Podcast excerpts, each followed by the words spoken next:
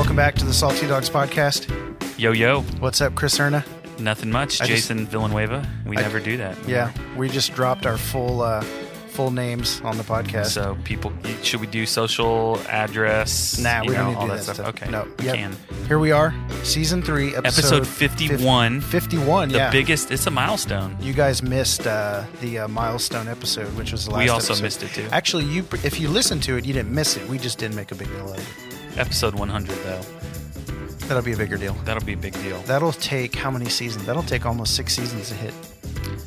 I mean, if we Because- keep if we keep trucking through in Yeah. the fall, we'll build up some more. I mean, Well, I kind of consider all the other bonus stuff not really episode episodes. Just yeah. So, anyways, how we many did- how many podcasts make it to episode 100? That's like a milestone, right? I would Oh, imagine. for sure. There's oh, not very many. Well, there's there's some percentage of podcasts that don't make it past seven episodes. Like the majority of them will stop before seven episodes, uh, or at seven episodes. But then also, there's a statistic right now that says about roughly sixty percent of the it's like eight hundred thousand or six hundred thousand podcasts that exist. Um, only forty percent of them are still in production. oh wow. So there's just all this content Yeah. that's floating around out there. Yeah, but you also have to take into account like some of them are are investigative, and so if like if there's a murder podcast and they you know There's been a murder in Savannah.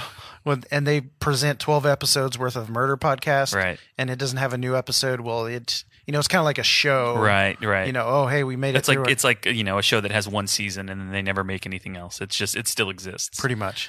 well, that's not going to be us. Yeah, it's not going to be us. We're in it for the long haul. Apparently, so we're just going to keep doing what we do. Keep doing it. You got Yep. any any cool updates in your life? Yeah. So uh, Casey and I were just in Colorado. We get it. Yeah. Whatever. You did something awesome and fun. Yeah, we did. It was really fun. We went and uh, hiked a mountain. We did a six mile hike up, and then obviously six miles back down. It took us like six or seven hours. I was a slow poke. I'm jealous. I'm kind of a fatty, fatty two by four, but well, Casey's Casey climbs Homeboy- trees, man. Homeboy so barely even broke a sweat, but it was really good to get away with him. And just if you guys, I know you haven't heard from Casey in a while, but he's doing well. I I, I want to give a shout out to him, and so we actually did this in the uh, in the Facebook group. But just kind of in honor of uh, Casey today, I'm going to share something that he shared with me as we were driving back um, from Colorado. What's up, Corey? What's up, Tim? He um, uh, let's see here, where is it? So he shared something when he he said, "Oh, I haven't writ I haven't uh, written anything in a long time," and I was like, "Dude, yeah, you should start writing again." He goes, "Well, I did write something the other day." So here, this is actually from Casey, um, and so we're just gonna read it. This will be our our devotional, Nice. We're doing a daily This is our first Devo. our first daily devo on the Salty Dogs podcast. I love it. yeah, well, it wouldn't be it. wouldn't be daily; it'd be episodely devo, Like once once every six months. episodic devo. sure. Oh, snap. so he says this If God isn't about look at what I've done in terms of righteousness, why then, conversely, would he be about look at what I've done in matters of guilt, shame, remorse, and sin? Mm. In both. I, would, I wasn't trying to be funny. It really that was good. Mm. In both of those instances, he instead points to Christ. He is my righteousness, and he hath done away with sin. Therefore, right and wrong conduct stems only from the heart's connection to his Son. Conduct in the sense of doing what is right or wrong becomes secondary, a secondary reaction to a primary nature. A nature totally infused with the life of Christ by the Spirit will, by default, always produce the fruits of the Spirit, which can be enjoyed by those that are the recipient of our works of goodness that have been, been preordained by the Lord. Connection is everything in the Spirit led life of a child of God. Dare I say, it is the only thing. Our connection to Christ through the Spirit is natural and organic, organized yet sporadic, in the moment yet looking ahead. If we seek only to tighten our connection with Christ, who is our life, and seek only to open more and more the channels by which the Spirit may flow through us, I feel that we will find the rest that our Father spoke of. I feel that we would find the yoke that is easy and the burden is light. Lord, will you grant me stronger connection and unclogged channels? And so we were like driving. It's early in the morning, super tired, and he drops that on me, and I'm like, "Bro, that's legit. Send that to me." So I shared it in the Facebook group, and then I shared it with you, fine people here on the podcast and on our Facebook Live. You your ear holes have been blessed. Your ear holes. Your ear orifices. Gosh darn. What? We're really good at taking like good moments and just twisting them to be. no, man, that Casey, Casey T, man, he's he's always got those those uh knowledge bombs that he's dropping. He dropped a fat knowledge bomb. I looked over him and was like, "Bro, you totally just wrote a Devo." Daily so, Devo. The episodic Devo. Hashtag. Hashtag Daily Devo. so yeah, he. uh Anyways, that's kind of what you know. Went to Colorado again. Uh, got a new mountain. got a new job coming on the horizon. Don't have to talk too much about that, but some shifts happening in my life, and so that's Good pretty stuff. cool. Yeah. What about you? Uh, I did not hike or climb a mountain. Um, I'm actually coming up on. I talked a little bit about it, but uh, a 75 day challenge that I was doing. Um, so I'm like down like 22 pounds uh, right now. haven't measured um, how many inches I am. I mean, I, I did took. I haven't taken measurements, but that in, that challenge ends on Tuesday. Nice. So I'm uh, I'm pretty excited. Um, it's been good for me to make the shifts that I've been wanting to make. I mean, it's it's been so good mentally and emotionally, physically. I mean, it's it's just been really really good. Haven't felt like sludge every day. You know, it's easier waking up, and um, I don't have the headaches and all that stuff. So that's been really good. I've been excited about that. Um, and I was just telling you today. You called me, and I was finishing up at the gym, and we were chatting. But I, I'm gonna restart something again for 30 days. I think taking taking this journey and putting it into chunks and challenging myself is. you can't see, but he just moved my laptop out of the way. It's okay. He's he's all about product placement. that's right. Yeah. So, but anyways, yeah. So I'm getting ready to start on this next time, but I'm excited because one of the things of the challenge is I haven't had a beer in 75 days. Uh, so I No beer. no beer, and so I'm excited to have a beer and then Oh, start really? back up the challenge. Yeah. Well, all right. Yeah. Well, Anyways. I guess one of these days we'll have to talk about uh, drinking. There's nothing and- to talk about. It's okay. It's fine. Yeah, All right. Well, There you, know, you go. it's whatever you pagans want to believe about. hey, we we have a little bit of. Oh wait, you had mentioned very briefly. I know we're taking a little minute to get into this, but dude, the Doghouse, our Facebook group has been popping this last week. Yeah, we've had lots of new members coming in. We've had lots of really good conversation going on. Dog house. Oh, oh. Yeah. So Facebook, uh, go and search in your in your search bar, uh, Salty Dogs Christian Podcast group, Right. and uh, you can join. Um, it's we keep it private, but you can go ahead and just pop on and ask to be a member, and then we'll uh, we'll let you in. And so there's no prerequisite for that. Right. Except that you have an open mind. Pretty much. That's it. Yeah. Well, we're just going to assume that, That you have an who- open mind. Pretty much. Yeah. Yeah. And so, anyways, we uh, we just been Speaking co- of open minds. Well, hold on. We've been sharing encouragement. I've been trying to be really encouraging lately, but that's just kind of where I'm at in my walk. Uh, but it's we want to create a quote unquote safe space for people to ask questions. We know Right. a lot of people are inquiring, and you know, it's just asking the questions that we've kind of talked about on the podcast, like if. Uh, you know, there's a certain doctrine or belief or whatever it is that you just kind of want to mull over in the group. Like we want you to be able to ask there and not, you know, uh, get blasted for it. Right. So, I mean, well, you're not going to have anyone, I would hope, question your salvation or, you know, invite you out to a coffee meeting and say, you know what, brother, I'm just, I'm just really worried about you. You know, you're just on, you're on some dangerous, slippery slope. you, you just need to be careful. You just it's just just, need- a I- I just love a- you. This is a, a, a warning in love, brother. Right. Yeah. Anyway, so we're not going to do that. But yeah, speaking of open minds Right. or salt, so We had some true salt come we, through. we did. We had we it's had that Himalayan, Oh my like gosh. natural. yeah. So this is our pass the salt segment on the Salty Dogs podcast, and this is where we read a review or message or an email, and we actually got a uh, so on Facebook you can recommend pages and organizations and stuff like that. So typically, I'll get an email or I'll click on the uh, the little notification icon, and it'll say uh, "Salty Dogs received a uh, or so and so recommends a Salty Dogs podcast." And the other day, one popped up. It says "does not recommend the Salty Dogs podcast." and where were you? You were coming back from Dallas? or No, something? I, I, uh, Yeah, I was, you were. I- no, I woke up. I just but you were in Dallas. Maybe I was. Oh, I was in Yeah, Dallas. I yeah. I woke up to it. We were on a. My, me and my brother went on a trip, so Yeah. I woke up and I don't know how you felt. Well, actually, I know how you felt about it, but when I saw it, I actually smiled and I was like, "Thank God that we finally have someone that has said that they don't agree with what we're what you know we say mm-hmm. everything to our faces because I'm sure it happens, you know, behind. Well, yeah, and it's the majority of people will either leave a bad review uh, and never listen again, or just never listen again. It's like when you go to a restaurant. Right. I'll if I have a bad experience, I'm just not going to go back to the restaurant. Rarely will I give a bad review and not go back. Right. But um, so on our uh, Facebook page, uh, we're not going to give his last name, but it says Steve doesn't recommend Salty Dogs podcast, and it's just a just one line. It says well-meaning, but does not believe the Bible is the word of God. And you actually, I think, responded and had a little, you know, we don't have to read that right now, but you actually had a little conversation back and forth, which I thought was cool because I really am all about conversations. People Yeah, don't sure. have to believe the way that I believe, and that's fine.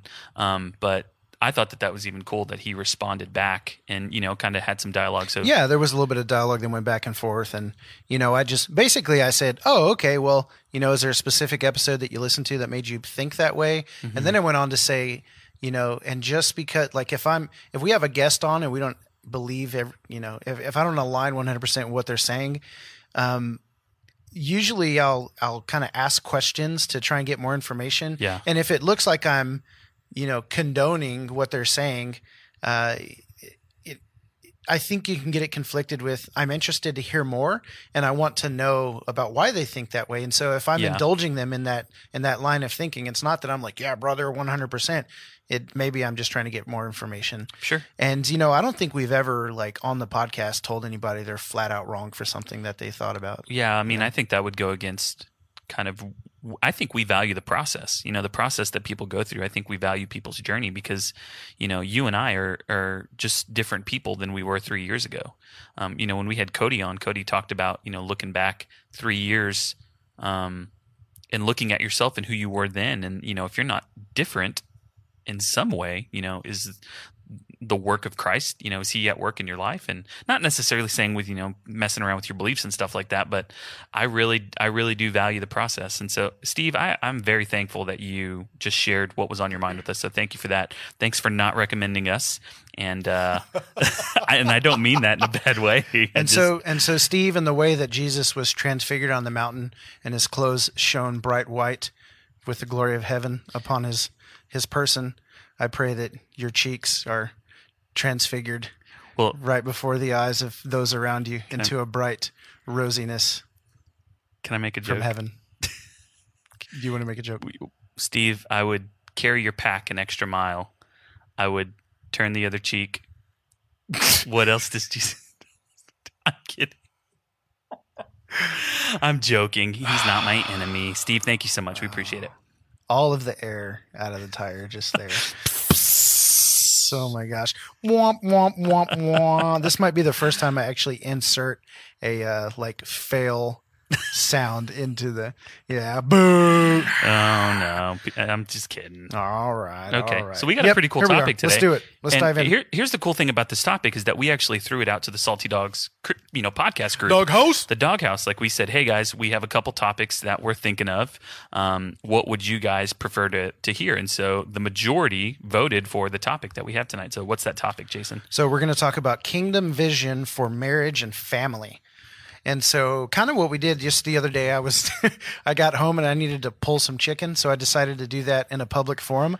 And so I I pulled some chicken um, while I was standing in my kitchen on Facebook live inside of our group on the Dog House Facebook group, and I'm just going to do that every time now. Man, that's and fine. so um, anyways, uh, we you and I just kind of started talking about like, hey, what do you think we ought to be covering tomorrow night?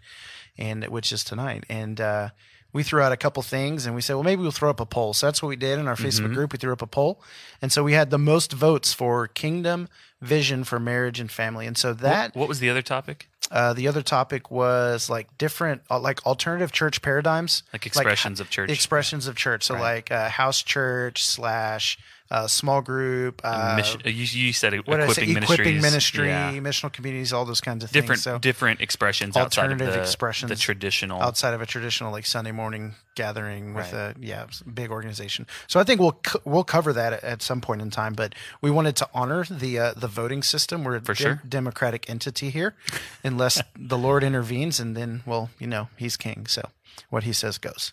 So we are yeah we're covering this topic, and so that kind of stemmed out you telling me a little bit about you and Lara getting away and spending a lot of time talking. And so Lara's your wife. I'm just wife. letting the listeners know. Uh, you know who your wife is, and I so do. you guys got away, spent a lot of time talking, and that time together to really focus and and talk about life and really be able to take a breath and get rid of like being taskmasters and that kind of stuff. Um, you were able to kind of get a little bit of vision. Yeah. Master. Where's the dreams that I've been after? Laughter. All right, a little Metallica for you guys. Um, you guys were really able to kind of look at your life and and and say, okay, here's some things that we want to do, and kind of get Yeah. some direction, right? So Yeah. you were able to do that. Uh, me and Kim, we were able to do the same thing a couple months ago, and that has really kind of shifted the trajectory of our, of our life. Yeah, man. And I remember you came back and I mean we talked for about 45 minutes or something on the phone. You Yeah. were just sharing just how much good came from it. Right. And so I think what where we're going to talk about is like maybe the importance of getting some kingdom vision for your marriage and for uh, for your family. Because Yeah. even so, as a family, you've been talking about how you guys are are kind of rearranging life to shift to missional focus. And so uh, we won't. I don't want to give it all away, but that's kind of the the route we're going to go. Right. I mean, we've we've our family, the Cernas, and your family, the Villanuevas, have basically begun to reorient, you know, our lives to move towards a specific goal, um, which we really didn't have before getting away. At least for our family, I don't know if your family had that, but you know, we were what we found is that we have dreams. Lara and I both have dreams, and that. Um, we don't talk very much about those dreams, you know, mm-hmm. just because you get you get so busy in the daily grind, and you know, get up and you go to work, and you know, kids just started school again. We had school start back up, so no parents are trying to get in the rhythm of school, and then kids are too. And I, Sterling's been like, he's been having some, he's been adjusting to school. So I mean, your family, and then you you know, you just get used to that, the rhythm of go go go go go, and then Well, yeah. all what- of that. what happens you get to this place where it becomes you're just kind of managing and maintaining Yeah, so that the majority of your interactions with your spouse become uh, scheduling. Right. Right. so like i'll message my wife on a daily basis. We're on like google chat or whatever it is uh, hangouts google hangouts. Yeah, and so we talk uh, the majority of the day through Hangouts, but a lot of the times it's like, hey, what do you have going on this weekend? Oh, hey, I got to schedule this video shoot. Hey, what are we doing October 12th? Hey, what are we? Yeah. Hey, is it okay if I? And it's just trying to like juggle all of the crazy schedule things. right. And so it's really easy to get into this, into a rut to where you're just, um, like, it's not necessarily bad, but you're just kind of in management mode rather than like in vision mode. Yeah, And so I think maybe let's take a moment and define what we think a kingdom vision is and how that pertains to marriage and family. Right. I mean, the the first thoughts that I have when you when it comes to kingdom vision is like actually going to the Lord and saying, you know, God, what is your vision for our family? And I think that's going to look different for every family, you know. And and so taking that time and not just you i mean oftentimes like there's kind of one person in the marital relationship that tends to maybe lean in a little bit more on the leadership side. Um, and so not just me doing this um, or just Lara doing this, or just you or Kim, but coming together as a as a marriage team, as a family team, and like asking, you know, praying together out loud and seeking, you know, God, what do you have for our family? So when you say kingdom vision for marriage and family, I just think of going to God and asking God instead of, you know, maybe just pursuing our own hopes and desires, but actually going and giving God input. Like, Lord, what Well, do you be- want to see happen? Well, yeah, because we all, I mean, we're obviously we're in America. Um, and so just kind of, it, it, and I'm sure this is like, you know, earth wide, worldwide. Everybody's trying to, everybody's trying to exist. They're trying to, you know, uh, have food in their stomachs and shelter, you know, for their family.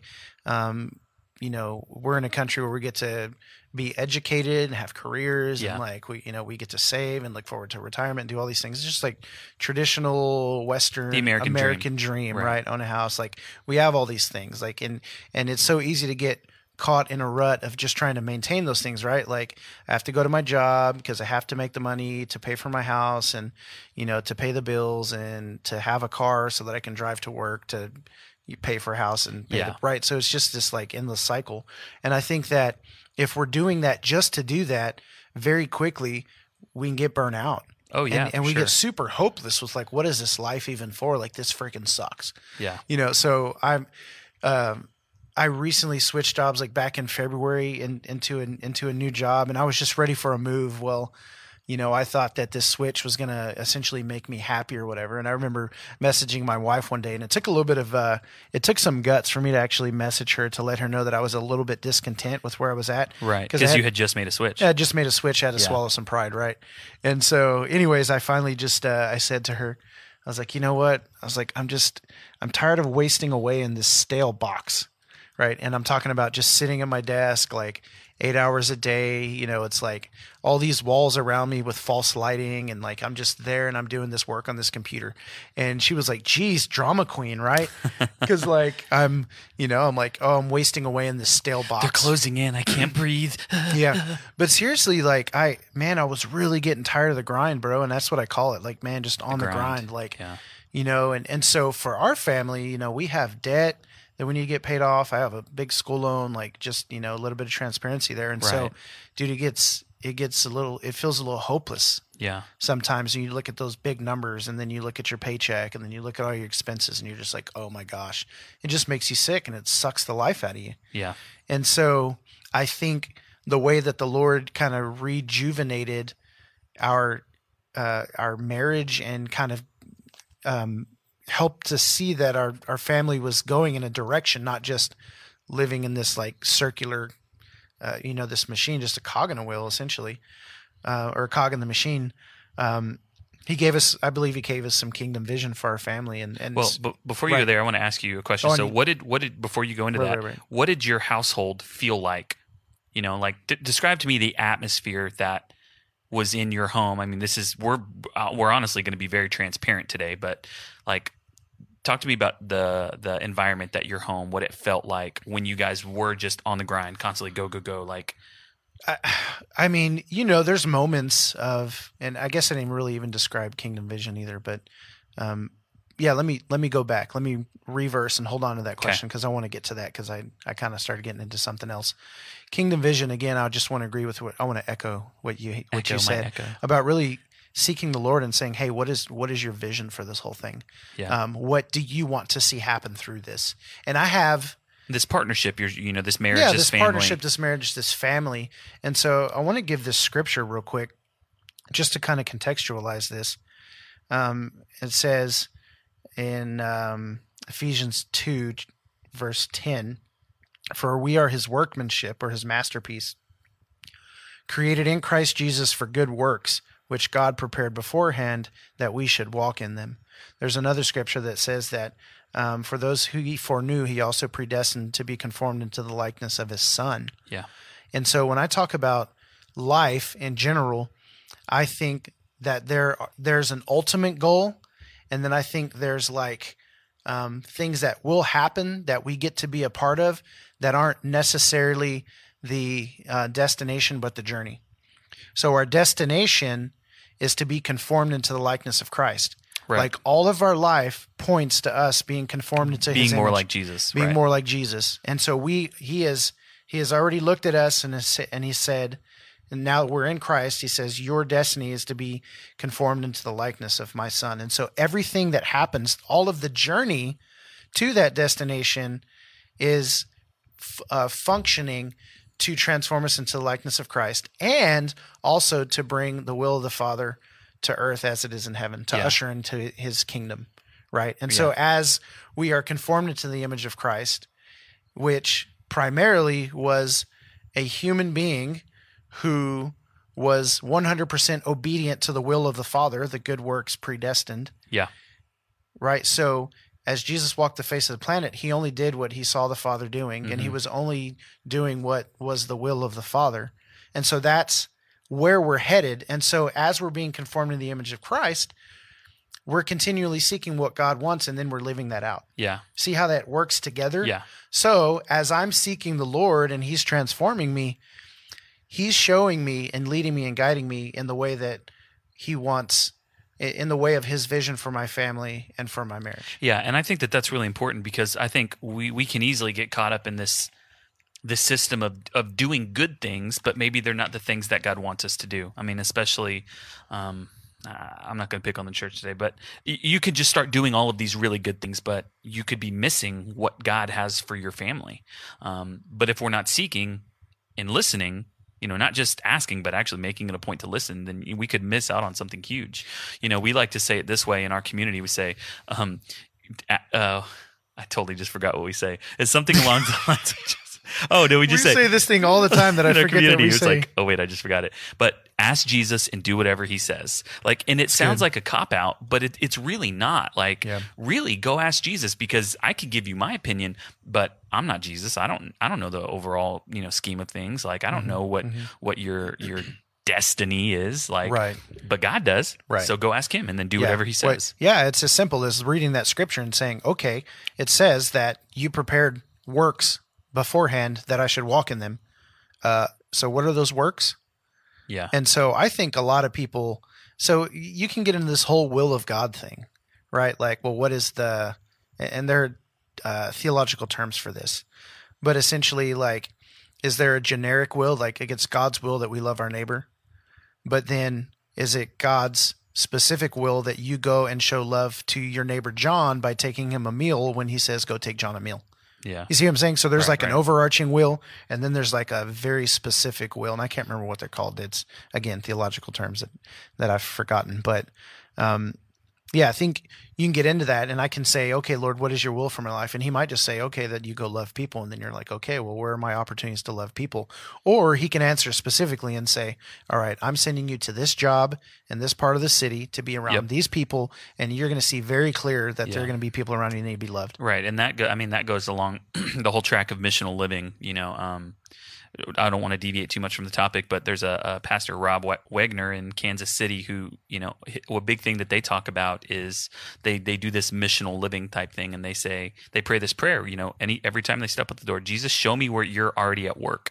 Like, Yeah. show me the the people, the areas, the things that you're already doing, and then how can I help you along? you know, It sounds like you're that, It sounds like that book, "Experiencing God" by Henry Blackaby. He mm. says, "See where God's working, and then go there." and then join him And join, join him him. in that. Yeah. yeah. So, uh, I want to talk real quick because I want to I want to kind of give some background, um, because I, I think this is important as well. And I haven't forgot about your question. I just don't feel like we're there yet. Sorry. Um, I just really want to talk. I haven't been listening to a word you're saying. really? No, I'm kidding. Like- so, I think it's important that we actually believe that God has some sort of divine plan for our marriage and our family that is going to impact his kingdom, right? Because Right. we, we pray your will be done on earth as it is in heaven. Your kingdom come. And What's so Matthew? and so we have to I think you're going to confuse people in the audio if you keep doing that. I'm sorry. I'm just saying hi. I know.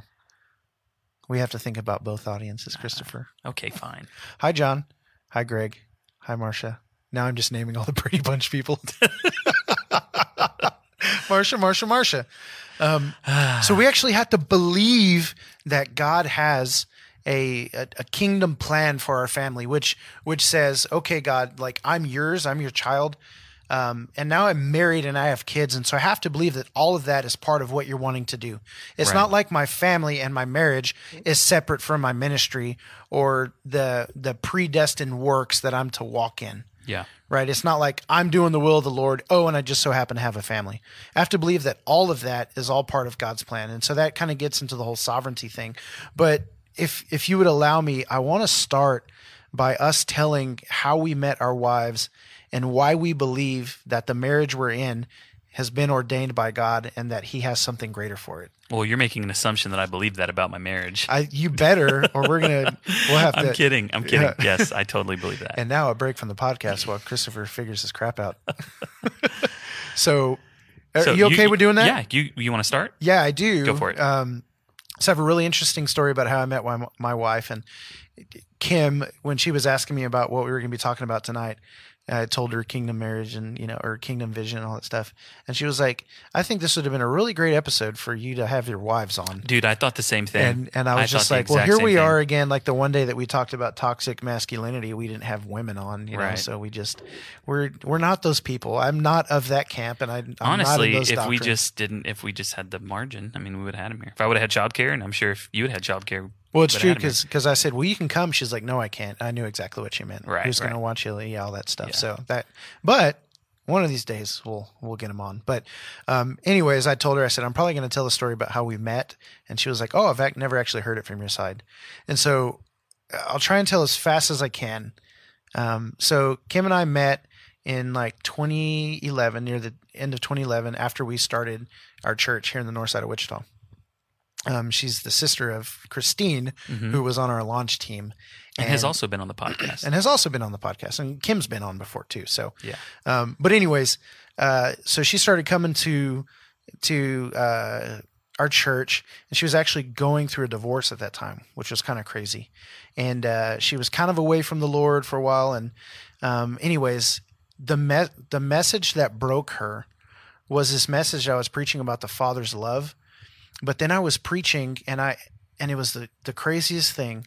I was saying God's going to raise up some men who are going to marry up some of these single women and some of these single moms in this church, Oof. and He's going to redeem and right. And I just like I spoke it out, Yeah. and lo and behold, in you know sitting in the front was this woman who Yeah. I didn't know was going to end up being my wife, who who has Henry, um, her son, our son from her first marriage. And uh, anyways, so I the Lord actually used me like as a pastor in her life uh, for a couple years and actually helped her work through some of the hurt from the divorce Yeah. that she was carrying. Well, once she kind of and, and so now I'm kind of telling her story a little bit, but um, the story goes that she's working through this. She finally finds some healing through all of that pain, and she's praying to the Lord. She's saying, "Lord, I'm totally fine with it just being me and you." Yeah. And uh, and we were friends. I have to say that we were just friends. yeah. Um, we I mean, I hung out- remember going and hanging Right. out with you guys and Yeah, and I stuff mean, like that. it- was. she It was. was- I would agree. It was Right. totally just a friend. Yeah, thing. she was part of our part of our staff and you know quote unquote staff and and so we did things together all the time. We hosted dinners. We had friends over. She's a part of our Bible study. She hosts about. I mean, we're just working She's to get doing the cook. ministry. To, oh yeah, doing the ministry together or whatever. And really, truly, just just friends. And you know, just me being the the guy that I was. I had you know had my eye on you know other relationships and Yes. and so. Well, I just was agreeing with you. yeah. So, said yeah. anyways, um, so she's praying to the Lord and she's saying, Mhm. God, I, I'm totally fine with it just being you and me. Like, I'm so glad we're, you know, you know, you, you, you're so awesome. You know, she's praising him, whatever, praying. And, and she says, I'm, I just, I can be single for the rest of my life and I'll be totally fine with that. And the Lord spoke to her and said, well, you're going to marry Jason Oh. and told her this in prayer. So, so number one, she, her response to God was, no, I don't, I don't think you just heard me. I No, said, I'm okay being single. Yeah. Right. And she says, um, you know, and he says to her, "No, you're going to marry Jason." And so she's like freaking out, like, "What am I hearing? Am I hearing God? Am I hearing me?" And and so she goes and tells her sister, and Christine's just like, "Oh, I don't, I don't think you're hearing God." And she's like, "No, I, I think it's the Lord because why would I just make that up? Why would I just think that out of this, you know, the sky?" right. and, right. and so she held on to that, and uh, How, and, for how and- long? For two years. Before she told you? Yeah. Dang. So the Lord told her that and also told her, You're not to say anything to him. You're going to wait for me to like bring him around. He's going to have to come around.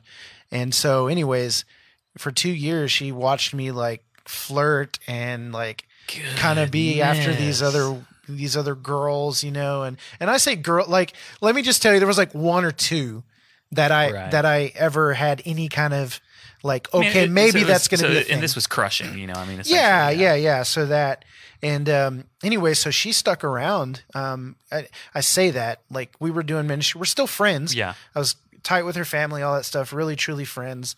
Well, earlier in the summer, um how do I want to put where do I want to go with this? It was winter. Okay, so it was winter of 2013. So remember I met her late 2011 and it was early or maybe it wasn't 2 years then, maybe it was like a year and a half. Anyways, timeline doesn't matter as much. So December 2013 um I'm sitting in uh, the movie theater on Christmas Day by myself in Wichita, Kansas, because my family's in Houston. So, Oh, oh, so- your family was in Houston. well, that's where they live. Well, I was here. Okay, whatever. Could have invited me. I was wallowing in my pastor singleness, and I went to a movie by myself. And as I was sitting there waiting for the movie to start, 45 minutes before the movie, there I am, like, oh, you know, Oh, I got nothing else to do. Totally a loser. Su- super minutes? loser, yeah. And so I was on my phone and I got an email that was like Groupon and it was like 50% off match.com membership. And I was like, screw it. Dude, that's a good deal. 50% off, man. You're a bargain hunter. Yeah. Yeah, and this is before Tinder and all the crazy apps, right? Right. Um, and by the way, I've never used Tinder. I'm just saying, like, I. Anyways, that I got married, and uh, then I think it came out. So if I have used it, well, then I'd be in trouble. But For I've sure. not. So, anyways, uh, Match.com. I'm like, screw it. I'm doing it. I buy the Groupon. I'm sitting there. I'm starting to set up the profile, right? And then um, I'm like, oh, I'll just finish that later. And then I'm like, what the heck am I doing? I'm like, God, what am I doing? This is so stupid. I need to trust in you. And I start like coaching myself. So then I'm like, well, I'm going to cancel it. I'm going to get my money back. Right? So I just had this brief moment where I'm like, oh, I'm going to do this thing. Well, um, that's Christmas Day. Well, a couple days later, I decide that I'm going to reach out to a girl that I had kind of seen earlier in the year. Yeah. And I'm like, New Year's Day, I'm going to message her. I'm going to say, what's up? I'm going to like try and maybe pursue that relationship. Pastor. Jason, you are really I know, flesh, man. dude. Well, Goodness. bro. Let me tell you, we need to have an entire freaking episode about um about me um being a single male pastor. That was that was crazy. Um, but anyways, so I make this decision in my heart. I'm gonna reach out. I'm gonna do this. I'm gonna pursue this. I'm gonna go find me a wife. Right? Like I'm saying, guys pursue women all the time. I'm gonna go pursue that. I'm gonna win her over. Like I'm saying, I'm gonna do this. I'm gonna do this. And uh, that that so I was going to do that on Ju- on uh, January one. I was going to send this message on December thirtieth. I have some people over at my house. I get a phone or a message from Kim. She says, "I need to talk to you," and I'm like, "I think she's going to leave the church because this is what pastors think when people need Yeah. to talk to them, right?" And so she's like, "I really need to talk to you," and I'm like, "Oh well, I've got people over. Can we do it tomorrow? Or what is it? Are you leaving the church?" She's like, "I'm not oh leaving the church," right? She's like, "I just really need to talk to you," and and so I'm like, "Okay, well, I'm meeting with some people. As soon as they leave, I can come over." Right. So these people left. I go over to the house. It's like ten o'clock at night, and I'm like, "What's up?" Oh and my you can God. tell you she's just broke a huge pastor. I know, thing. right? I 10 went to her- p.m. alone? Yeah, Was there someone else there? her son. Good. Okay. yeah. Well, I mean, you know. all right. And so, so I walk into the house, and uh, I can tell that she'd been crying. I'm like, "You okay? What's going on?" And she's just like, "I don't know how to say this, but I just have to say this." And uh, she was just like, uh, "She's like, so so many months ago or a year ago or whatever it was, God told me that I'm supposed to marry you." She just dropped it on me, and so I sat there. I sat there quiet for a second, and then I go, "You know, Kim," I was like, "You're the second woman I've had this conversation with today," and she. I'm such a jerk. She she looks at me. I'm like, I'm just kidding. I'm totally kidding. I'm totally kidding. And then for some reason, the first question out of my mouth after that was like, "Do you think I'm handsome?" Like I wanted to know if she thought I was attractive. Right. Um, but here's the interesting interesting What'd she thing hold about on? it. What'd she say? About what? Did she think you were handsome? Or she's Sure, like, God I just told me yes. Yeah, I didn't really right. have a choice, Jason. Right. So, but here's the thing: over over months, Right. I I essentially like found every reason as to why I didn't think that she could be my wife or would be my wife. Yeah. And so there were moments where the Lord had like kind of shown me some things, but I just rejected it because it didn't fit like where I wanted to go or what I wanted to do. Yeah. Right. And uh, it didn't fit the narrative that I thought was supposed to play out for marriage. hmm And we were just friends. And like there were moments where I was like, does she, is she into me? Like that kind of stuff. And Yeah. then her sister, Christine, would just be like, um, she would tell me like, well, you know, she's not in love with you, right? Like you just need to know she's like not in love with you. And I guess there were times where she saw that I thought that Kim liked me.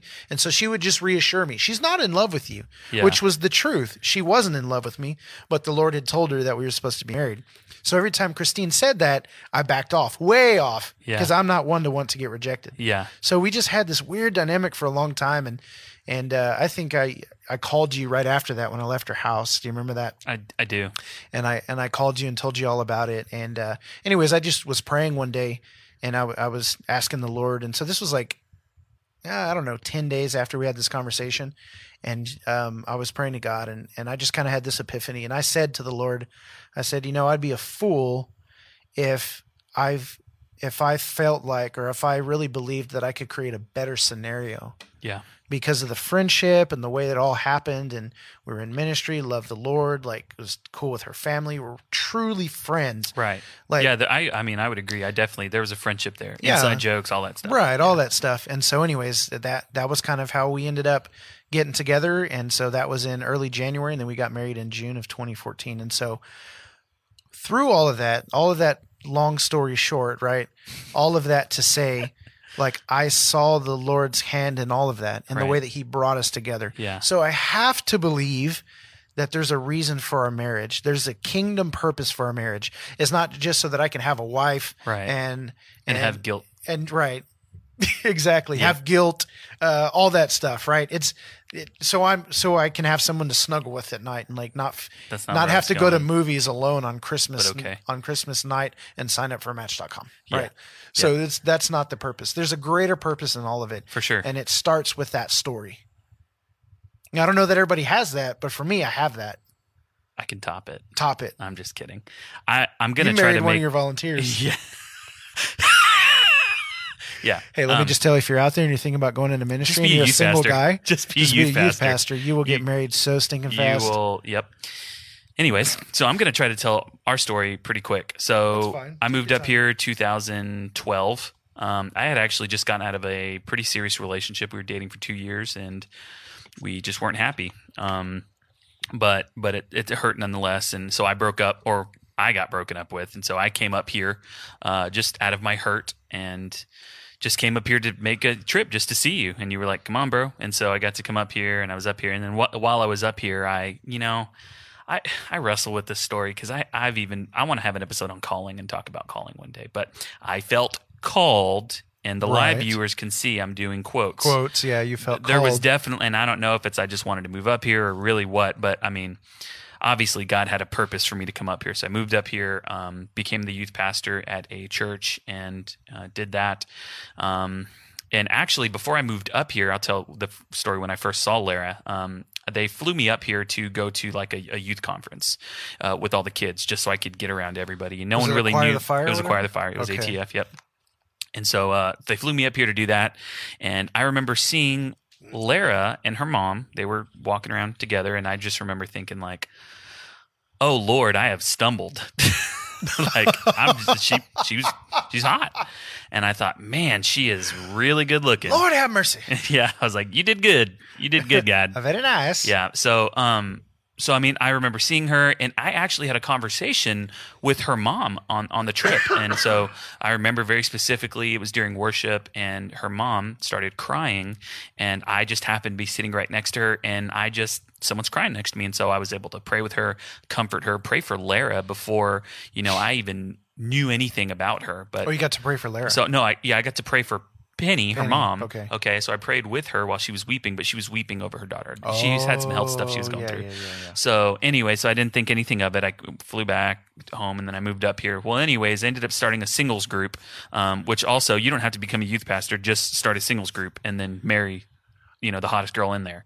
So Pretty much. yeah. So I started. Solid I, tactic, sta- bro. I started a singles group. and that really wasn't tactic. my purpose, but Uh-huh. the reasoning. But I started a group. Um, there really wasn't anything for college age kids, so I, I did that and invited Lara, got her phone number, and at first I was Yeah, just like, so I thought this girl is so cute. I'm just diving right into the friend zone. Like, there's no way this is Oh, happening. really? Yeah, yeah. Like you I friend told, zoned yourself. I did. I was like, that's this. She's not going to friend zone me. I'm going to of my friend zone myself. Yeah. Yeah. And so um, I ended up just saying, "Hey, we're going to be friends," and that was probably one of the best decisions I ever could have made because I took all the pressure off. Now, obviously, I still really liked her a lot, but I I told myself that there's no chance. Mm-hmm. There's so, no long story short, we ended up hanging out quite a bit over the summer with me, her, and two other friends. We hung out like every day, and the cool thing was we hung out with her family a lot. So every interaction I had with her was also around her family. So, um, so I really got to know her family. They got to know me, and kind of just this friendship mode.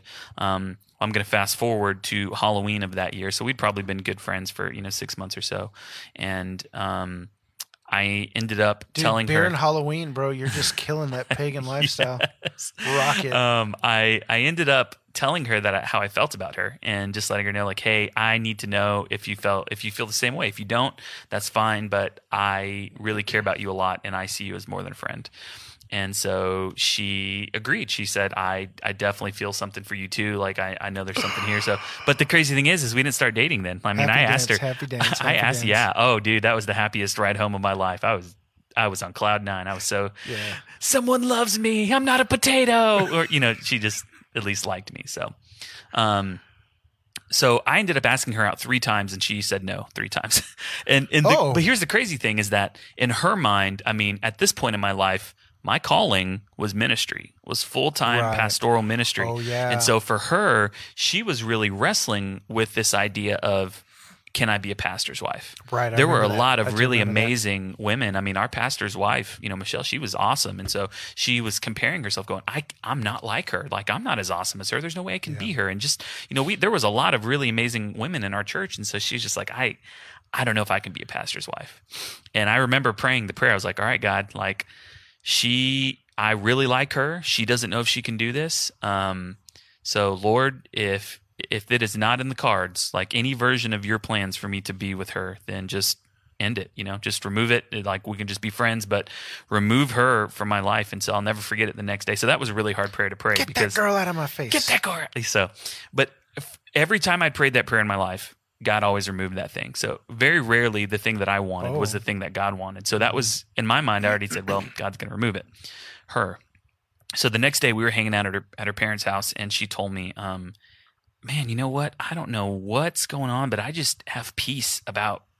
Like I feel like I can do this. Like I feel like I can be a pastor's wife. So there was this. I mean, there's the God moment. It's like, yes, you know. It was, and so even then though, we didn't start dating. We didn't start dating until the end of the year.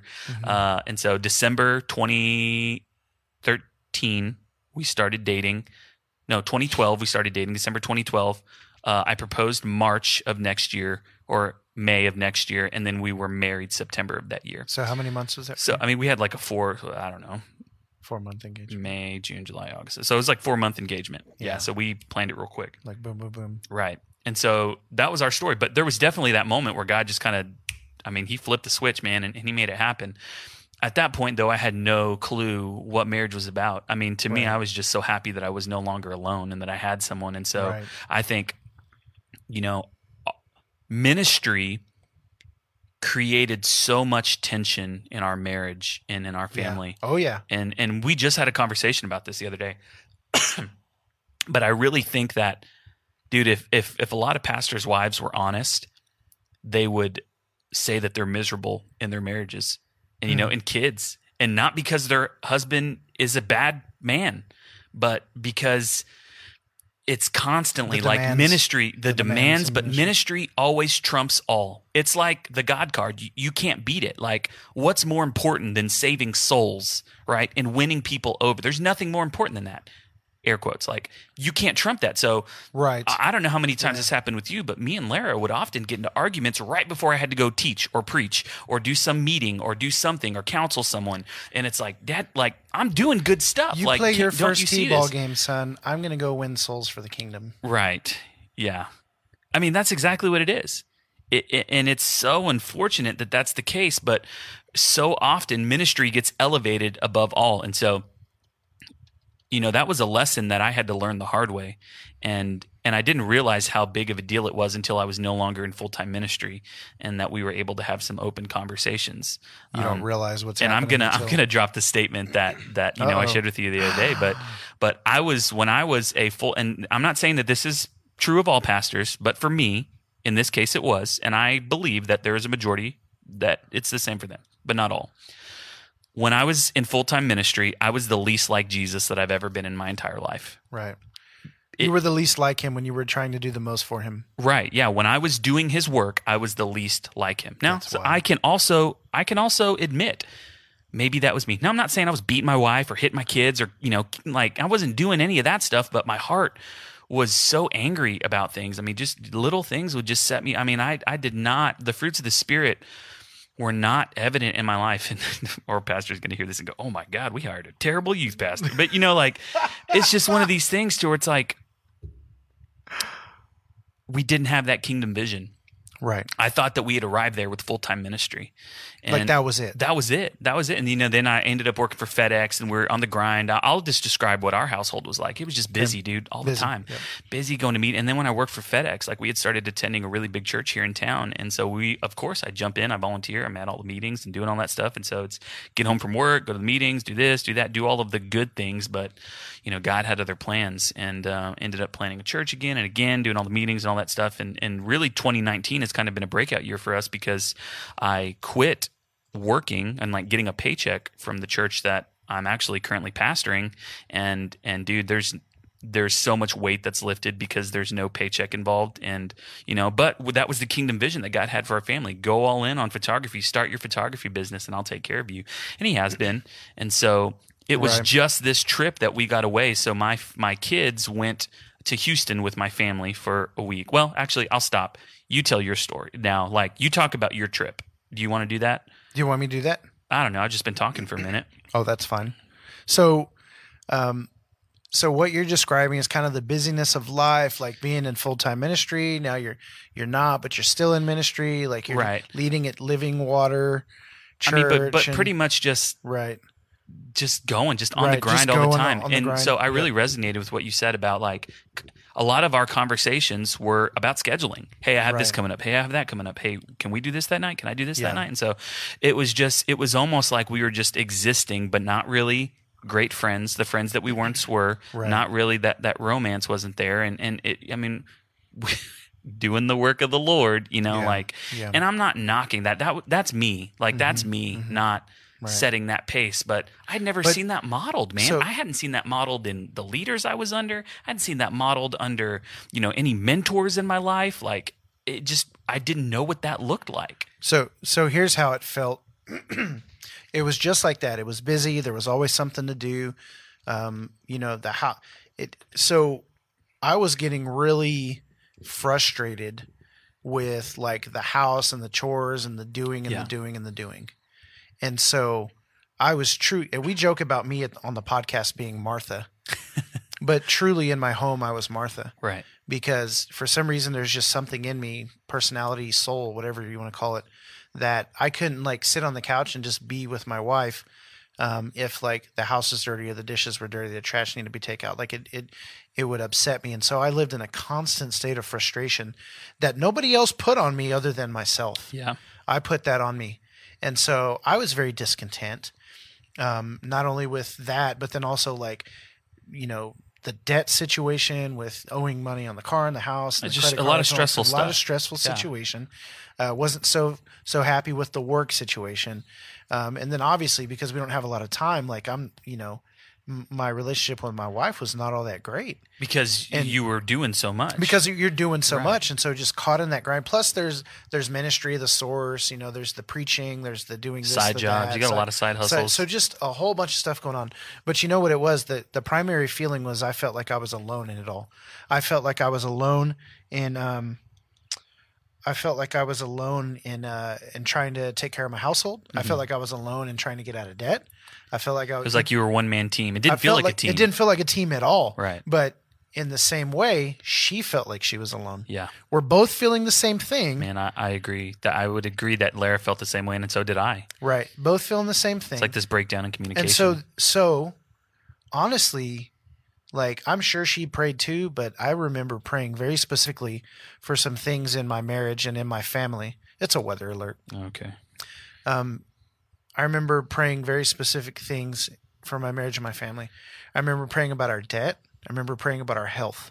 right um, and just like the way that we ate and the way that we felt and looked. I mean, you know, we just were eating whatever we wanted. We were spending money all over the place. yeah You know, between Thanksgiving and Christmas, I felt like we were hemorrhaging money, and it was making me sick, like Yeah. to my stomach, sick to my stomach, anxious, and just like I was just dreading. I'm just like, oh my gosh, we're just digging ourselves in a hole more. And so I was just was not in a good place really, and and uh, so somewhere around the beginning of the year, I, I I began to pray and I said, Lord, can you just put us on the same page?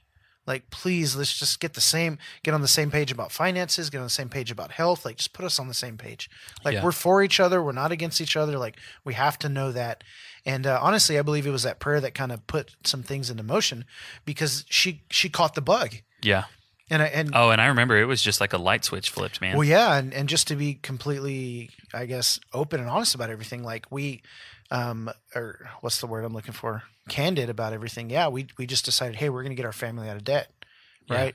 That's what we're going to do. I mean, it's time, and so and th- did this happen when you guys went out of town? Is this that? no, no, not Okay. even yet, Not yet. Okay. not yet. So at the beginning of this year. Um, the Lord put on our hearts that we it would be we, here's what we called it the year of the purge that we would purge weight and we would purge stuff and we would. Purge debt. That's legit. So You got any stuff that you don't need that I can have? Yeah, you can have all our crap, dude. Seriously. I want it all. You can have all our. The crap. God said this is the year of abundance for us. Just gather. There you go, right, Store so- up. Yeah. Yeah, one man's trash, another man's treasure, right? So that began us really starting to kill some debt and putting all of our extra money, um, really getting a plan, doing the Yeah. whole debt snowball thing, all that. But but then also my wife and I going on the ketogenic diet, Yeah. and losing a bunch of weight together. So that was like huge. Yeah. seriously, that's a big deal. Well, deal. dude, there's nothing like, I mean, pursuing something health like that, you know, with your partner. I mean, Well- it, it just changes everything. there's there's so much power and what does it say about you know uniting or agreeing on something? Like there's power in the agreement. I think they say there's power in the agreement. That there's power in the agreement. And so when we could come together and agree on finances and agree on our home and agree on uh, that's you know all that stuff like the lord showing us that like i don't know what he spoke to her. I don't even know how to tell people to go and do that. Right. all i know is that i recognized the issue. I continually prayed to the lord and i just said can you get us on the same page and uh, and something shifted and i'll tell you there's we've had a really great year and let me tell you we've had some of the the worst fights we've had in our marriage. We've been married five years. We've had some of the worst fights this year in marriage, but we've also taken some of the biggest steps as a as a family unit together, Right. Becoming a team. becoming a team. And I think I think there's something to be said about that. Yeah, I agree. You you know, Satan did enough to separate us. So when we come together stronger, I think he ups his game Yeah. you know and we don't need to get into, into theology about spiritual warfare and what we think satan can do but it just you can't help but notice that you well, know, you know he can't do anything with hedges. Like the dude is terrified Bro, of he's- bushes. Like he's like, dang it, another hedge. another hedge of protection dude what would he even do in a maze Oh, he, greenhouses. If you want to really, you just put a greenhouse in your backyard. Satan ain't So coming near that bad boy. so let me, so let me tell you let, let's fast forward and, and i know this is a lot of story but i think it's beneficial so my wife and i for our five year anniversary went to kansas city at the end of june and honestly it was the the the first time we've gotten away together alone in a long time Yeah. long time. We took a trip to to DC one time together, and that was really great. Well, you guys had just also this year went to Hawaii, went to Hawaii as a but family. this is but this is different because This you two are getting away. Her and I got in in the vehicle together, and I was truly, but I wasn't surprised that we talked nonstop from the moment we got in the car to the moment we got out of the car Right. between Wichita and Kansas or Kansas City. I mean, that's like a two and a half, three, hour drive, three three and a half hour drive, something whatever. like that. We just talked and talked and talked and talked and talked. And what did we talk about? We talked about ministry. We talked about faith. We talked about theology and doctrine and beliefs and relationship with the Lord and Right. and you know like vision for His kingdom and like all that stuff. But it wasn't until the um, the drive back that we actually had some conversation that shifted the entire trajectory of our of, of our family for this Yeah, and your lot. I mean, your lives. lives. Yeah, so, you know, this doesn't have a lot to do with ministry. Like what the Lord's doing with the Source Wichita and like our teaching and, and our podcast and all that stuff, that's, com- that's actually pretty separate from what, what's happening in our family right now. But the Lord really confirmed and doubled down on our debt situation. And, and I believe has gotten behind that um, in, in multiple ways. But essentially what happened is he gave us vision, which is, is not like, it's not out of the ordinary. It's Yeah. not out of the norm. It's what a lot of people do. He really showed us how we could snowball our debt, but then he showed us that we could combine incomes with some of our family members and work together to uh, pay down debt and then create investment. right. Um, and so we believe that as a family, we're essentially going to start this business together. And uh, within less than 48 months, we're going to have hundreds of thousands of dollars paid off in debt and own multiple homes. and you can also do this if you join this movement. And for five hundred dollars, Oh, gosh, I'm just stop. kidding. Just Stop. kidding. And Pyramid so, schemes. And so I know it, that. I know it sounds crazy, but here's why it's not crazy. It's not crazy because it has taken the grind out of the daily grind and has given us vision for the long run. So where I was hating going and sitting at a desk on a now daily there's purpose. there's purpose. Right. And it's just a change of heart. My circumstance hasn't changed. Well, it will change because I'm getting a new job. But I was still, we were still working still towards a debt away. snowball. Yeah.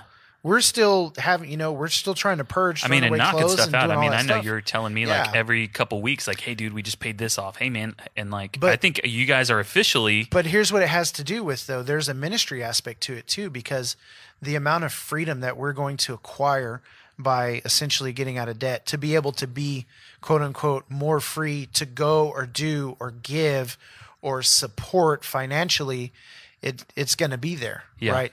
And so scripture says straight up, man, in Proverbs, the, the, the uh, borrower is the slave to, the, the lender. lender. If you owe some entity or somebody money and you have to work to pay that out, Ugh. that is that is a form of slavery. Yeah.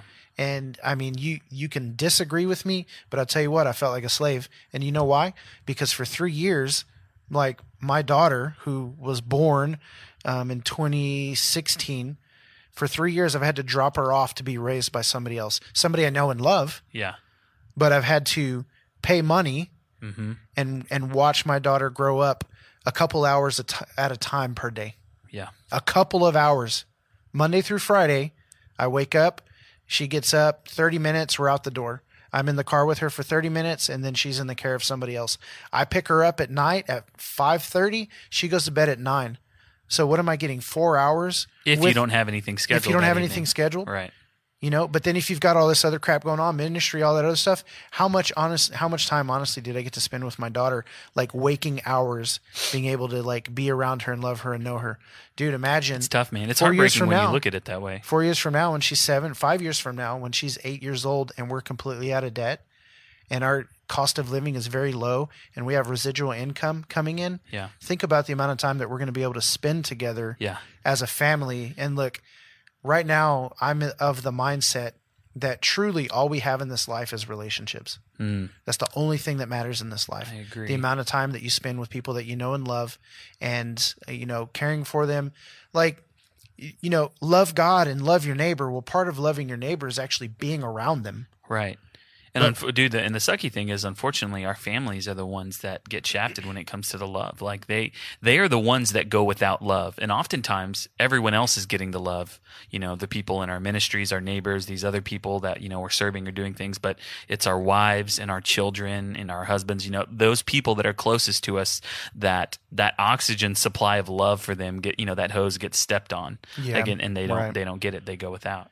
Yeah, and it's and and I'm not saying that the kingdom vision for my family is that we are debt free and then we own some properties and like that's the end of it. No, that's the beginning of it. Yeah. He's given me kingdom vision now to help me get through 4 years so that I can say what's next, God. Yeah. And he might reveal it next tomorrow or the next day or the next day. But ultimately, we have all committed our lives. Kim and I have committed our lives to doing the will of the Father. And it's because we're his children and we know that he wants to bring his kingdom here and he wants to do things through us. And we've said yes to whatever he wants to do. And so, because we've said yes to that, we're on a journey and everything that is happening in our lives and the and the direction that he's giving us is only serving to bring about that purpose. Yeah. And so I can't like I'm not here to tell you how to create a, a kingdom vision for your family. Like, well, you know, make sure that it think one thing with ministry and one thing with your kids and one thing like I'm not here to give Yeah. a formula, but I'm here to talk about the importance of actually seeking the Lord and saying, What do you want me to do? Yeah. right? And so for my kids, let me just say for Alana and for Henry, like my prayer for them is that they would know Jesus. My prayer is not that they would plug into some doctrine or go into some sort of ministry or be a part of some denomination or understand some Yeah. sort of sect or doctrine or theological bend. Yeah. I want I want them to know Jesus Yeah. and however that expresses through denomination or or uh, paradigm But that comes from a place of knowing. It starts with knowing, Right, that- and it's an because- outflowing of that. Because if they can know Jesus, everything's gonna be fine. yep, right? Like you're good. Even if even if you're persecuted, even if your life doesn't go the, even if I have to weep and mourn over the persecution and the pain that you endure through the rest of your life, if I know that you know the Lord, then you have everything you need. Yeah. Would I rather you be safe and not know the Lord or in constant danger and persecution and know the Lord? You see what I'm saying? Yep. And so I'm not wishing that on them, but ultimately I need to live my life in such a way that they see that there's relationship with God to be had. Mm-hmm. I agree. Yep. I've been talking a lot. You can go now. So, I mean, it's interesting because we went to Kansas City too. So uh, they just kind of the If you want kingdom vision for your life, go to go, Kansas go to KC. Yep, go to KC. spouse. It's going to happen. Um, and so our kids went and stayed. So my family's in Houston. I'm from Houston, just like Jason. And so my I met. So when I was down with da- down in Dallas with my brother, we took the kids down there, and my mom met us in Dallas, and then took them back, and then we drove back. So we our household was kid free for seven days, and um, man, it was. This is going to sound so bad, but it it was amazing. I, I had so much. I mean, we missed them obviously, but we had so much time, and uh, we did not fight once. We we had so much fun together. It was really really good, um, and just Yeah, like I don't think we fought. just either. like you guys, man, on the trip. Like we talked the whole way there, um, but we had also known that this this week was a turning point for our lives. Like we knew going into it. Our church um, has been all about missional living, and so you know, Lara, like this idea that that you anytime you step out your door, you are on mission, the mission of Jesus, and simply asking Jesus, Jesus, where are you at work today, and how can I join you? Like Right. that. I mean, but just being aware where we work, live, play, study, all of that kind of stuff. Um, like we can be Jesus to people, and we can as long as we're doing whatever He's leading us to do. But you got to have that antenna up. So. We've been in this process before we start doing all of these good things. Like, we need to become the family that Jesus wants us to be. The way that we have been viewing discipleship has also changed as well because discipleship, I just don't think it happens in classes anymore, studies. Like, it happens in the, in the, th- it's not one study think- or one yeah, class. Right. I think it's a the, facet of it happens, right but but it's but we've put all our chips in that and we've neglected um basically the aspect of life on life with someone. It's not the the big the three or four big classes that they take but the hundreds and thousands of little moments and interactions that you have with people in the everyday moments of life.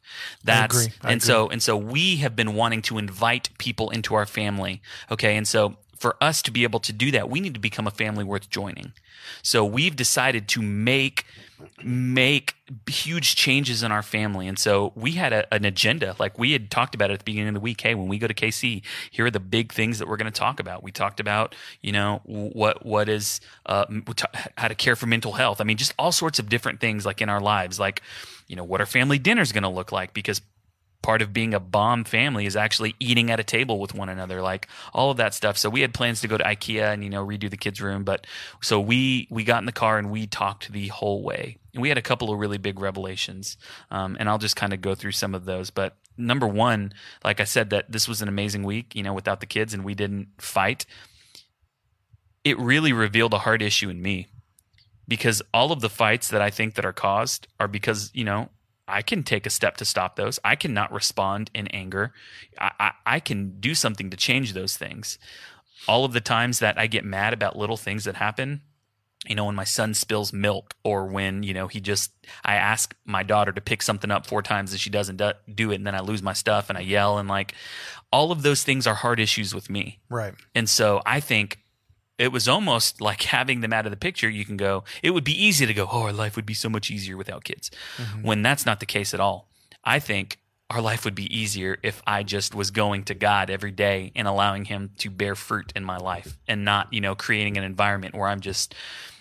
This I'm I'm probably making myself sound like a terrible person when I'm really just trying to be transparent and honest and open. Like I really do think a majority of the households deal with this kind of stuff. We're behind closed doors. I mean, husbands and wives are arguing Right. and fighting. No one's making changes, and and so for me, I was like, I got to lead the way in this. You but do. Lara, Lara also said, I got to lead the way in this. Right. So if both of us are trying to lead the way in Right. this, like trying to make the best decisions we can, Well, it's going to be really, it- really good. But what happens is you create an environment of contention if you keep thinking, well, she needs to change, and she thinks keeps thinking you need to change. right, and we're both going. And then you become we if- both need to change. right. If you can turn inward on that and say, look, it doesn't matter how they how they act if if I can get my crap in order. Yep. Dude, I I just have to tell you something real quick. The Lord, he like backhanded me hardcore the other night. So, um, Illy, she she's three, so she still gets up in the middle of the night, comes into our room, and gets in our bed, and so she wakes me up when she does that, or you know, she won't always wake me up when she does it, but if she sleeps between me and Kim, she rolls around, and so Right. she'll inevitably kick me and wake me up. Yeah. And so what I tried to do one night was, you know, take her back to her bed and get her to go back to sleep in her bed. And sometimes she will if she's out. Um, but the last couple times she's been awake. And so I'll take her to her bed and I'll leave her in her room and she'll start crying and saying, I want to go to your bed. I want to go to your bed. And I'll say like, no, you need to sleep in your bed. You need to sleep in your bed. And uh, she'll cry and cry and cry. And I keep telling her, no, no, no. Well, I eventually cave and end up letting her um, sleep in our bed. But the other night, she got up and uh, and came into our room. She kept waking me up. So I finally took her back to her room and I was like, You need to sleep in your bed. And I was like freaking out on her. Yeah. And so she's crying and I'm like, Go to sleep. You're going to be in trouble. You need to go to sleep right now. And so she's like, Okay. So she's crying. She's weeping. And I, she's you know sobbing, and so I go and I lay on the couch because I want to listen to see if she stops crying and goes to sleep. Well, she keeps crying, and I go in there and I'm like, "Why are you still awake? You need." I mean, I'm just leaning Right, into right. her, and she says, "There's a monster in my room. There's a monster in my room." I was like, "There's no monsters. Go to sleep." And uh, finally, I'm like, "Okay." So I grab her and I go and put her in the in the bed with Kim, and I go to sleep on the couch and I lay down, and I'm like, "I don't know why she thinks there's monsters in the room." And God goes, "You're the monster. Oh. You're the one yelling at her in the middle of the night in the dark. Go to sleep." Separating her from your you're like dude he broke me bro Oh man. and he just he showed me like my you know my wickedness my Right. sin Right. and and that's exactly what you're talking about is that it's not always it's not always like it, you are in complete control of the situation right, like you right. cannot freak out on the kids you and so i've had to tell myself like man i got to be more gentle i got to be more kind Right. like, Yeah. and and you know i'm We are the best representation of, of Jesus to our kids.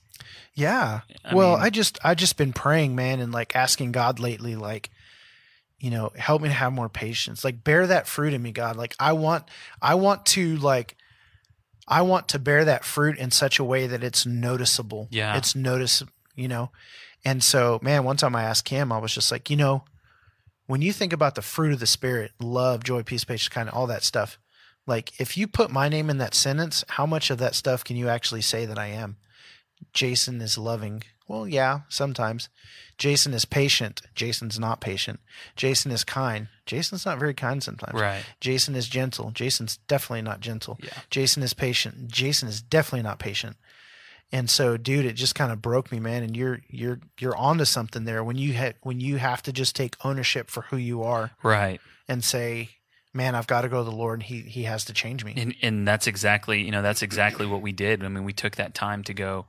Where are we? I mean, essentially, without us realizing what we're doing until you defined it and brought this topic up, we were getting kingdom vision for our family, and we really saw that the Lord wants to um, do something in our family and to take us somewhere else and, and to have us be a family worth joining. But that starts in our home. And so i mean we talked about all sorts of things. I'm just going to read through a couple. That was a big one the heart issues.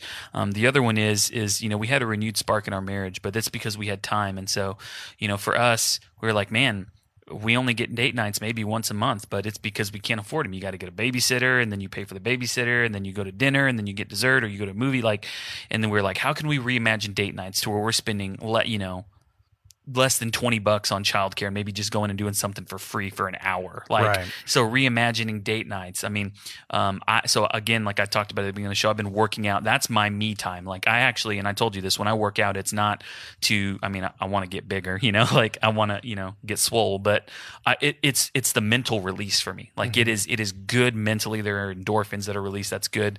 La- Lara didn't have something like that. So, we talked through how can you recharge daily before you get home. Um, we talked about uh, so we talked about uh, mental health and care. We talked about dinners and families. I mean, we completely redid our house. We bought you know plates so that we could actually have a family dinner together and placemats and candles and we light candles and we are going to celebrate Shabbat in our household, which is simply a time it's like the Sabbath essentially, you know, like so that whole thing. So we're making all these big changes. We hang up we hung up words over our children that every night before we go to bed we're speaking these words over our kids So our you're a lot more practical than we are. yeah, oh, yeah, we are. And so, I mean, but like we're on the same page. We're ta- I mean, we just change. We, we're going to change the words out every week, but we're going. Hey, what issues do we notice in our kids' lives, in their hearts right now? Mm-hmm. Well, Sterling, he's kind of been a little wild lately. Well, let's talk about self control. Hey, Ellie's been really fearful. Let's talk about bravery. Like Mm-hmm. all of these words. Like Sterling was saying, I can't for the longest. And it's like, man, you're capable. Like Mm-hmm. Right. so, just speaking these positive words over them, and and it's been changing But things, where, man. but where did all this stuff come from? What do you mean? Like, how did you decide that you were going to do all these things? Did So- you read a book? So Did you some of some of this class? stuff is, I mean, again, and and this would have fit more in like the paradigm of like the church thing that we're trying to do. But for us, you know, we've been reading a lot of. So, oh, I've been reading a lot of stuff by Hugh Halter, uh, this guy Caesar Kalinowski that's got a podcast, the One Two Three Life School Mm-hmm. yeah, podcast. he's going to come on. Um, we'll, we'll we'll try to. Um, and then there just uh, books about what it looks like to actually live life outside of just attending a service, but what does it look like being the church? And so this idea of being a family on mission, before you can start just doing all these good things, it has to start in your home. Like, and so for us, we're like, man, before like we're not a family worth joining right now. We're not. And so we want to be a family worth joining. We want our meals to be special and and so we knew that we had to make changes in our lives. And I can just tell you this, like there are people that have left our community because they felt like I just can't do that. And that's fine. You and I, and I'm not going to force anyone to do this because you can't. I can't force anyone to try to live this way. It, it has to come Right. from an inward dwelling. Yeah. Um, it has to come from within. So Right. Well, yeah, you have to. I mean- I mean, it's got to be the Lord that's going to do that in you, right? Because you can try and force yourself to um, be somebody, and you know it's not going to work, right? right. Um, so, um, I was going to say, so what I kind of married into essentially with Kim was so she owned our house before we got married, and the Lord showed her that her house was going to be a place of refuge for some people that her the extra room in her house was going to be a place where people would live and and be um, and there would be some aspect of relationship or discipleship or whatever. And so when i married into that she told me like you know hey the lord told me that this house was going to be a place where people would live and come and they could rest and we could do some discipleship and stuff. And so we've had uh, we've had one two three four we've had four people live in the extra room in our home with us. And of course that took sacrifice. Right. Because we had a so Illy has been in her room and out of her room and in her room and out of her room and back in Yeah. You know, several times. several times. Um, but we've had these people stay with us and live with us and and exist of with thing. us. Um, and you know, we talk about the Lord, and there's late nights where we're up talking about theology, or we're praying together, or we're encouraging each other, or we're talking about life, or whatever it is. Yeah. We also have a, a building behind our house that at one point looked kind of like a freaking horse um, stall or whatever. Yeah. You guys made that livable. Right. So there was just concrete slab with cinder blocks and wood and a and a shingle roof on it. And we actually put the money into it. We took out a loan. Um, probably shouldn't have done it back then, but we did. We took out a loan, and we finished this home. And that also was going to be a place uh, where people could come and live, and they'd live with us, and we'd have some sort of connection and relationship with them. And so that's still part of what we're doing. Right. There's uh, the pastor of uh, church on the street lives behind us Yeah. and uh, we have a relationship with him and, and his daughter and and so he'll come and eat with us and we'll spend time with him Yeah. and we'll pray we'll talk about the lord we'll talk about ministry it's just part of that kingdom vision that the lord said you're going to do this and we've said okay Yeah. and then we've had um, an opportunity over time to be able to see these things um, kind of play out and these relationships play out. And again it's just listening and, and saying okay lord what do you what do you want to do?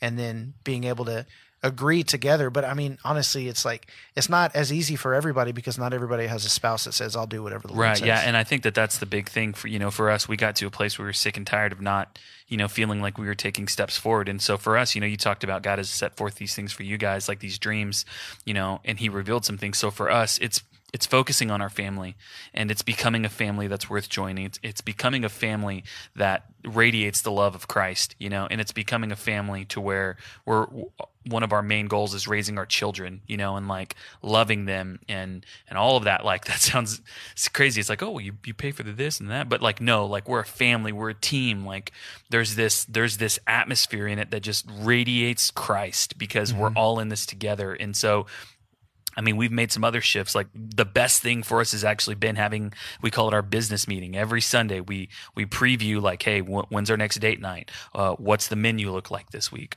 What, when are you going to have your time? What are you doing? Okay, what are we doing for Shabbat? what meal are we making? You guys are doing, dude, bro. And it's been crazy. I mean, we've only had it. I mean, it's been I think we're two and a half, three weeks in or something like that. But it's changed we've been talking about it for months and we finally pulled the trigger on it and and it's just changed the atmosphere really of our home something. and so yeah. i mean we definitely we want to do this but you know for well, us we feel like god's telling us you're going to lead the way in living water for this and so we we got to live this stuff man and so we're going to live it and then you know it's not just like oh we're going to do this and then teach others but there's a part of it to where we have to live it so that people could come along with us on this journey so yeah well um so you know I do freelance, so I'm all over the place. I do podcasting. So, I mean, there's days where, you know, it's like, oh, I've got this and I've got that and I've got the next thing. And so I'm always having to schedule things. And for a while, that was a point of contention, right? Like I'm always gone. I'm always doing this stuff. You know, Kim thinks that, you know, I don't want to be at home or something like that. And, you know, constantly telling her like, you know, that's not the, that's not the case. I love you. I want to be with you. I want to be here at the house, but I'm so busy doing these things. Well, now that we have this vision to get out of debt and do all these things and like really get some freedom in that area, she says, "Oh, you just take whatever job you need to take, do whatever you need to do."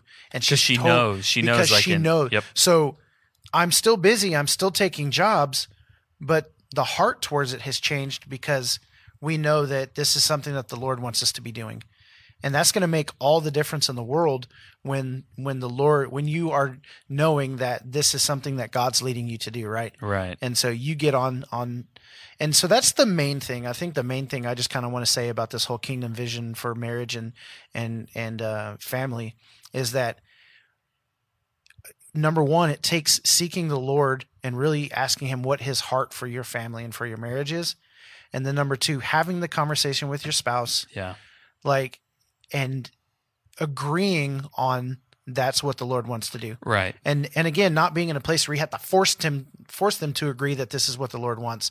But when the Lord speaks to both of you and confirms it and you can come together over that, it's just going to blow it it's it really you're going to have peace come into your household. And and chances are, I mean, and this could start with a conversation, you know.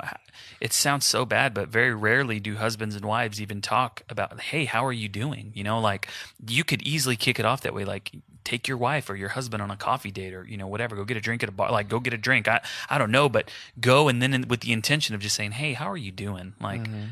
are you happy right now like mm-hmm. you happy and you know with that like you give them permission to be honest it may hurt a little bit because right. you're going to see like right. no i'm not happy i'm actually yeah. miserable in our marriage right. and like yeah and then you can say i mean you can have a conversation like i want to change things. Let's do this. Let's change. Like you know let's get on the same page. Let's get away for for an evening for a weekend. Let's talk about this stuff. And man if there's anyone out there that that is wanting to learn how to implement some of the things that i've been talking about man shoot us an email at the salty dogs you know what's our email saltydogspodcast at gmail.com. Shoot us an email or message us on, on, Facebook. I would love to engage with you and try to help you figure out, you know, you know what the, but obviously this is the practical side. The best person to go to is Jesus. Jesus, what do you want us to do?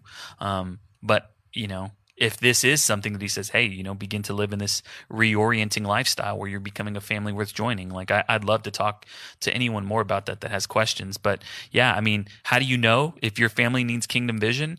Does your household feel like it's hopeless? Does it feel like you're living on the mm. grind? Does it feel like your family's on edge, you know, waiting for you to explode? Like, do you feel like yeah. you aren't connected to your spouse? Is the, if the answer is yes to well, any of those, yeah. you probably need kingdom vision. Well, I, I think if your relationships, your time, um, and just your focus if it's chaotic. You know, so in Genesis chapter one, it talks about the Spirit of God hovering over the face of the deep, and it was without form and it was void. And so those words actually mean two different things without form and void. And so without form actually means chaotic and without purpose, and void means empty Are you listening to me? Yeah, I'm, to just me? getting I'm just getting some text messages. The weather's supposed to get really bad. Oh, is it? So Lara's kind of freaking out. Okay. Well, we should probably get home. Probably. Um, so, in the beginning, Spirit of God is hovering over the face of the deep. Mhm. It was, and the earth was without form, and it was void. Yes. Two different descriptors. Without form means um, chaotic. The it, chaotic, without purpose, Yeah. and void means empty. Mm. And so when he speaks light and he get and he begins to create, he gives the earth form and, he gives it purpose and then he fills it with humans, right? And so there's huge correlation with um, you know, Jesus coming and filling uh, us with his spirit Right. and giving us purpose as the church and, and all that stuff. But I think if you look at your life and you feel like it's chaotic and there's no purpose, which is how I felt, like there's all this stuff going on, nothing's in order, things are crazy. I don't even know how to function. I don't know how to exist right now. I feel like I'm wasting my time. What's the point of all this? You're asking those questions. There's it's You're chaotic, purpose. it's without purpose, and it's probably empty. Yeah. And so I think the Lord wants to speak into that life and light and purpose. And He wants to look at what you're seeing as maybe without purpose and saying, no, there's purpose for it. Yeah. And He wants to take maybe what's empty and He wants to fill it. Yeah. Right. And so He wants to take what's chaotic and He wants to bring order. Right. And that's all it is, is just getting to a place Kingdom order. and, and saying, God, what is what is that kingdom purpose? Man, I want to, I want to, and I hope no one takes this as negatively, but I just want to speak to any pastors right now and anyone that's in ministry, like any form of ministry. It's easy to assume that that is exactly like you're fulfilling your kingdom purpose and, you know, like this kingdom vision that God has for you by being in this ministry. That may be part of it. But if your home is out of order, and hear me now, pastors, if your home is out of order and it is chaotic and you are you are creating a disruption a disruption in your home and you are losing it on your kids and your wife, that is not okay. It's not okay, and that is not God's plan for your life. And I can guarantee you, He would rather you get your heart right and your home right than worry about how many people you're leading to Jesus.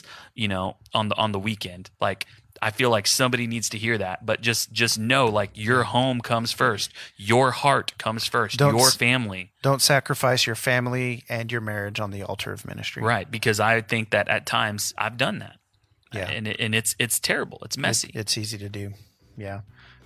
Man, I think that's a good word to end on. Uh, I would, I'd love to keep going. I think there's a lot more to say about this, but yeah, we've got some crazy storm coming. yeah, in we got like right now, some so 80 mile an hour winds need, coming our we way. need to get rolling. So, man, I, ho- I hope people are encouraged. And uh, Right. yeah, so if, again, if, as always, if you guys have any questions, you need to get, reach out to us. Hit us up on Facebook or uh, email us at saltydogspodcast at gmail.com. Go to saltydogspodcast.com and uh, you can reach out to us. There's a contact page. So, thanks to all our patrons. We still have people who are Yes, giving on a monthly thank you basis. so thank you so much. We've we'll have some bonus content coming soon.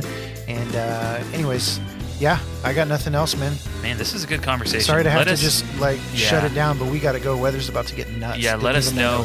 Let us know if uh, this was beneficial for you guys. Yep, hit us up. We appreciate you. All right. Bye-bye. Peace.